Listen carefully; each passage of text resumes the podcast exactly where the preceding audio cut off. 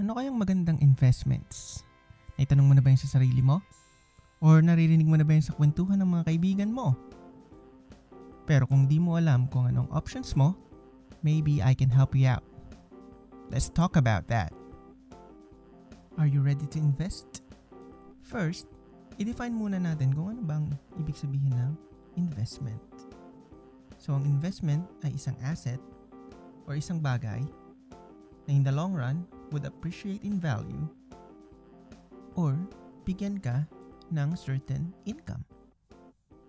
So malamang at one point in your life, uh, sinabihan ka ng mga tito or mommy daddy mo or lola at lola mo na mag-start ka na mag-invest. Halimbawa, may nakita silang house and lot. Sabihan ka oh ito magandang investment to para sa'yo. And recently in the social media siguro, kung nasa age ko na ikaw within like 28 to 35 years old, siguro may mga friends ka na nag-start na mag-post about sa stock market. Yan ang mga few types of investment. Pero, always remember, depende sa gusto mong goal na ma-achieve, merong always best type of investment na appropriate doon pag-usapan natin yung low risk at aggressive type of investments. So ano ba yung low risk investment? Ito yung investment mo na safe. So usually ito ay nakalagay sa mga bangko at maaaring in the near future ay gagamitin mo yung pera mo. For example, meron kang nakatagong pera na nakaalat na to be used in the next two years. So, ano ba yung mga ganito nating pinaghahandaan? So, this is a few examples. Una, wedding fund. Then, house down payment, travel funds, and your emergency fund. So, kung hindi mo pa kailangan yung pera, it's best na ilagay mo muna siya sa mga type of investment na liquid So, ibig sabihin ng liquid is mabilis mong ma-withdraw yung pera kung kakailanganin mo na siya. So, ang safest syempre dyan is yung bangko. So, you usually put that money to a high interest deposit account. So, usually mag-earn niya ng interest rate na 1.65% per annum. But some banks will also give that same interest rate in a 6-month period. So, another option is yung tinatawag na peer-to-peer lending. So, magpapautang ka with interest. Pwede mo itong gamitin as an individual, like ikaw maghahanap kung sino pautangin mo. Or there are like certain groups na mag-combine kayo ng funds and then sila na yung magmamanage nung pagpapautang sa ibang tao, I think that is safer compared to sosolohin mo lang siya na ikaw magpapautang due to the risk na paano kung hindi magbayad, di ba?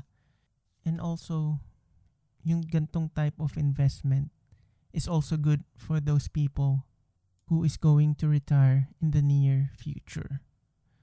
So, yung mga hindi na kayang mag-afford ng risk with their current money. So, let's move on. Yung aggressive type of investments. Sila ay para sa mga young people who's got like big goals ahead of them. So usually ito yung mga high risk and high reward na type of investment. So one of them is the stock market. Probably you are already invested in the stock market. Hindi mo lang alam. For example, your country has a retirement scheme. So like here in New Zealand, meron kaming tinatawag no Kiwi Saver. 3% of your income ay dinededuct sa'yo and then and then actively siyang minamanage ng example banko and then they will just charge you uh, a fee for it. So sinabi ko siya na high risk dahil as you can see last March, 'di ba kung mapapansin niyo kung nga meron kayo ng retirement scheme, nakita niyo bumagsak yung amount ng pera nyo doon. So that's where the risk come from. So per, for example, yung nung time na bumagsak, it took years for it to recover. So if you are retiring on that year, you've lost like 20% to 30% of your retirement fund. And then yung next is yung business or housing properties.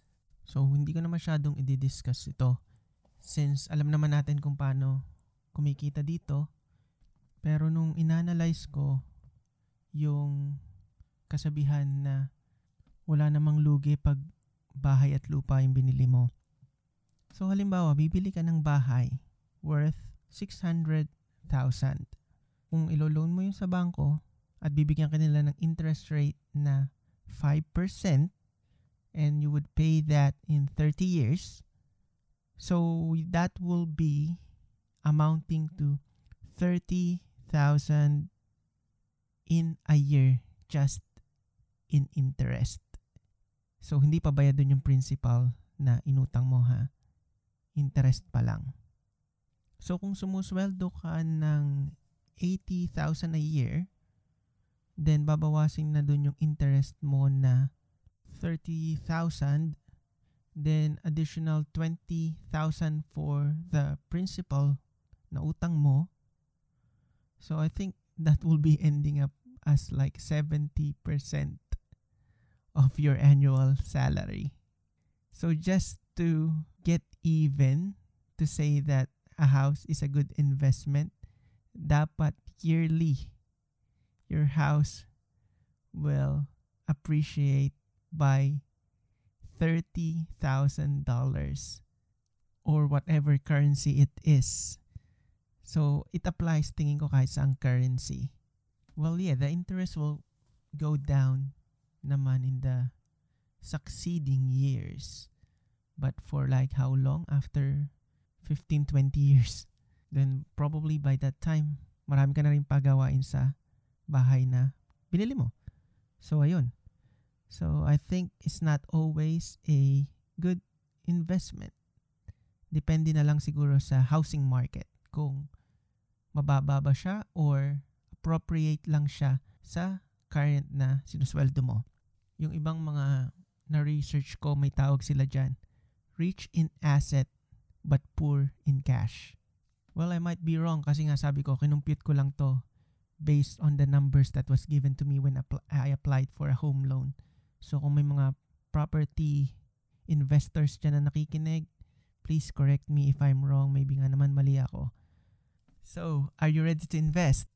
But before you do that, make sure na you have paid all your debts. I can't reiterate it enough. Bayaran mo muna yung mga utang mo. So, ano ba yung mga techniques para mabayaran mo yung mga utang mo? First is bayaran mo muna yung pinaka malaki mong utang. And then, avoid further utang. So kung posible is gupitin mo muna yung credit card mo and until you've paid all your debts. Okay? Kasi usually yung credit card, ang laki naman ng interest rates niya.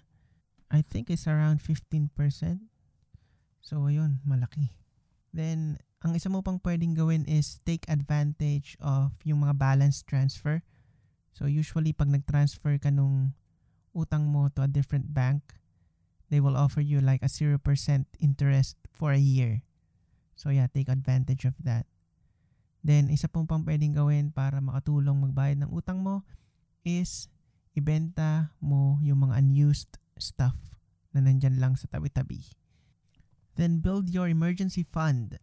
At least save up to 6 months of your expenses. So, yung pambayad mo sa bahay, kung magkano ba yung ginagastos mo weekly sa pagkain, kung may mga loans ka, yan, dapat kasama pa rin siya.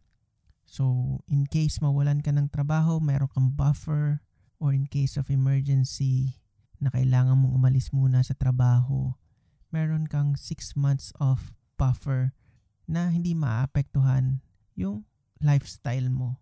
So, less stress ba? And 6 months is a good enough time to likely land on a new job or sort out your problems. It took me at, least, I think, a year to save for my emergency fund. So that's why recently lang din ako nag-start ng full blast sa pag invest which is made me more confident to invest dahil nga meron naman akong allotted na extra money talaga for emergencies and that made me became less emotional with investing. And then third is figure out kung bakit ka mag invest So ito, syempre walang proper na sagot dito. Iba-iba tayo ng goal. For me, ang goal ko kasi in the next 10 years, probably I will be working as a part-time na lang na nurse. And then I'll have more more time, mobility, and options sa mga pwede ko pang gawing iba.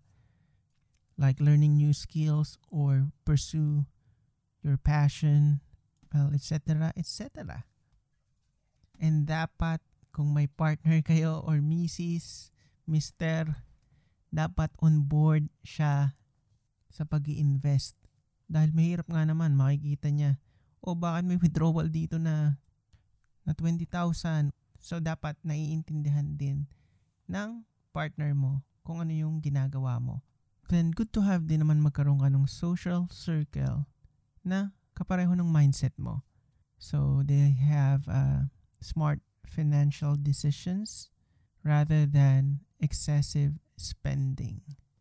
And then dapat magkaroon ka rin ng control over your wants and desires. So hindi ko naman sinasabing maging weirdo ka na sobrang tipid mo. So dapat at least you just grab a slice of the pie. Kuha ka lang ng maliit na portion mula sa iyong ipon or pera. So, halimbawa, may naipon ka na 500, halimbawa. Then, oy, nagustuhan kong kumain sa labas. Huwag ka naman kumain sa restaurant na gagastos ka ng 450. So, hindi naman slice lang ng pera mo yun. Kain ka lang sa mga 100 or 150 and then keeps just keep saving. Okay? So, ayun. Tapos na ulit tayo. Sipin mo, 4 episodes na. So, hopefully ay natulungan ko ulit kayo today. And on the next episode, we'll talk about investing in the stock market. Don't forget to check on our show notes if you got questions. You can find all the necessary links in the show notes or just simply go to www.mycortez.co.nz slash podcast. Have a nice day.